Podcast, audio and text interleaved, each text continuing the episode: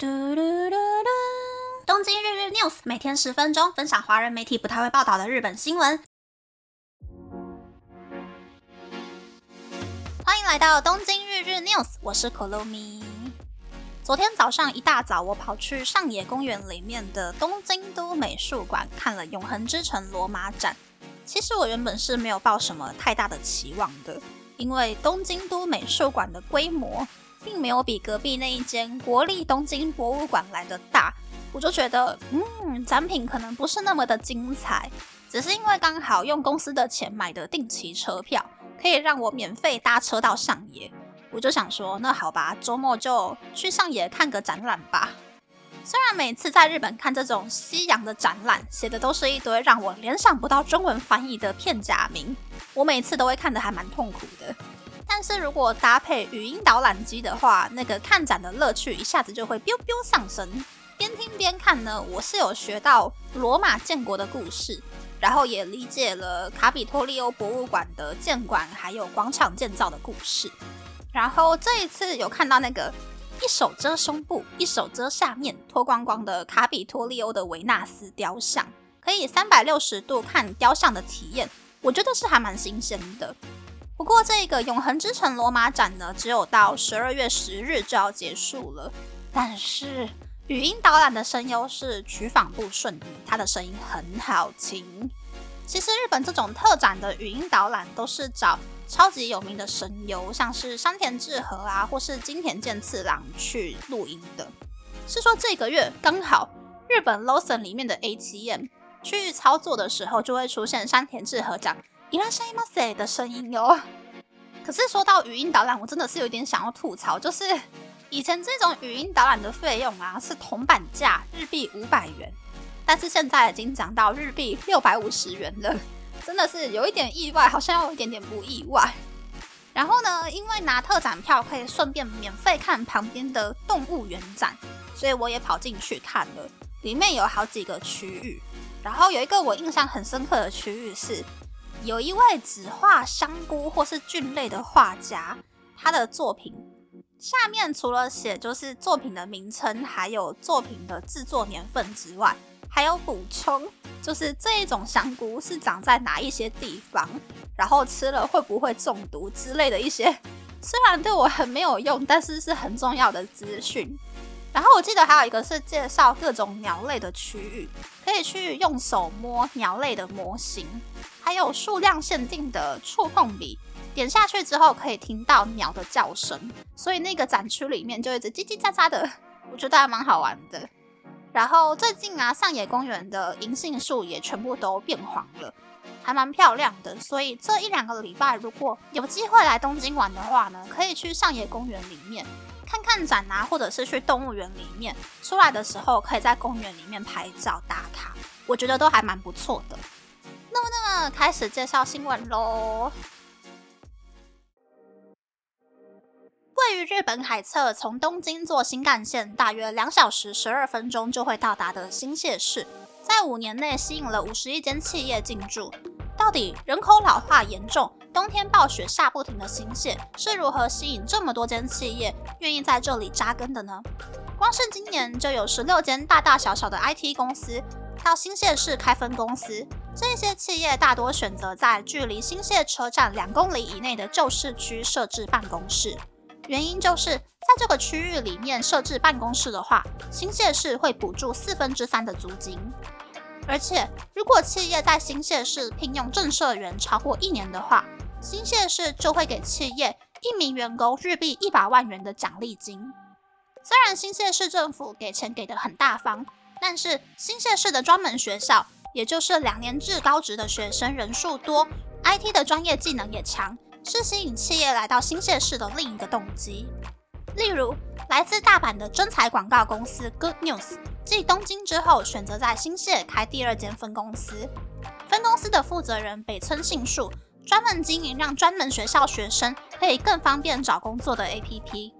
新泻的专门学校应届毕业生人数非常的多，但是新泻有许多比较传统的公司只收手写的履历表。应届毕业生除了要为各种公司写不同的内容之外，写错一个字，整张履历表就要丢掉重写。使用 Good News 的 APP 的话，应届毕业生只要在 APP 里输入文字，就可以完成履历表，省去了很多找工作的时间。而且 APP 还可以附上照片，让餐饮科、美法科等等实作科系的学生可以附上作品照，增加被录取的机会。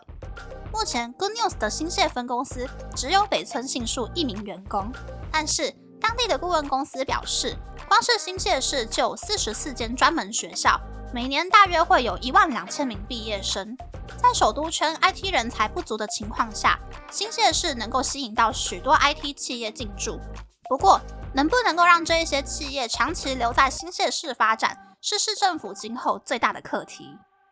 另一方面，对于企业实习生或是这两三年刚出社会的菜鸟员工而言，眼前最大的烦恼可能就是忘年会了吧。因为忘年会的费用很高之外，还要另外花私人的时间准备让上司还有前辈们看得很开心的娱性节目。有一些公司甚至会要求女员工在忘年会里面帮忙倒酒，让很多人都不想要参加暌违多年的忘年会。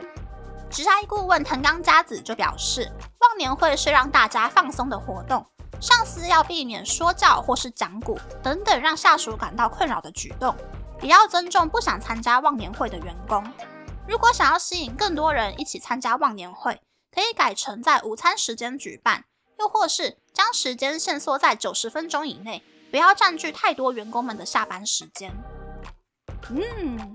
虽然我觉得 IT 企业会选择进军新泻的另一个原因，应该就是薪资很低吧。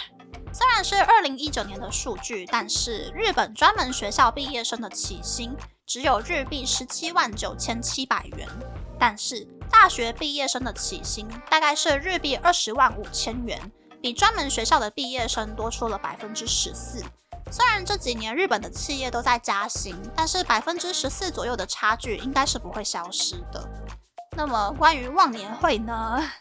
我以前第一间公司是在最后一个上班日的下班前两三个小时。每一个部门去分别借公司的大会议室，把椅子推到边边，然后把桌子围在中间，放商品部提供的样品，A.K.A. 免费的零食、饮料、啤酒，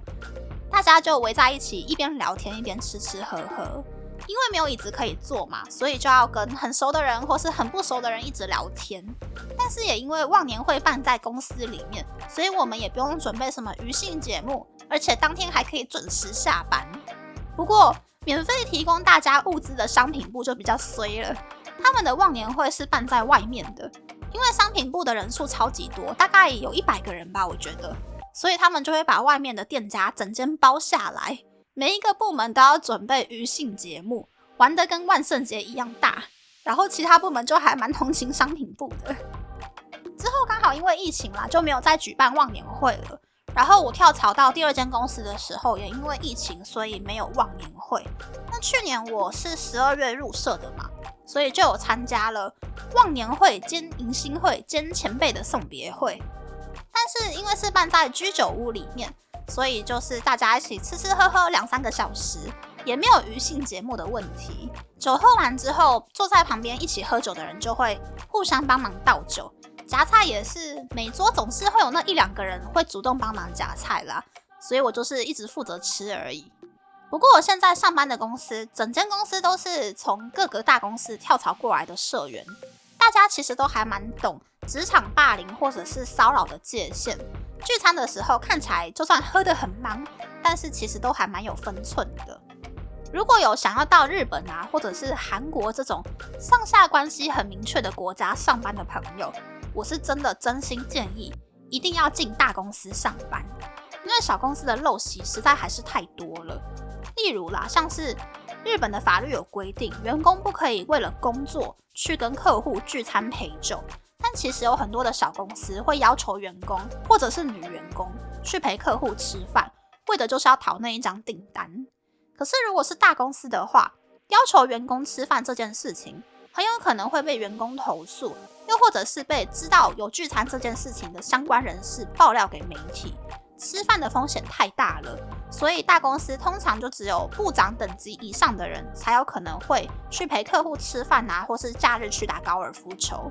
除非是真的奴性坚强，或是忍耐力很强，可以一边适应国外的环境，一边接受不合理的要求的人。不然真的有要在日本、韩国上班，第一间公司绝对要选大公司，才不会吃亏。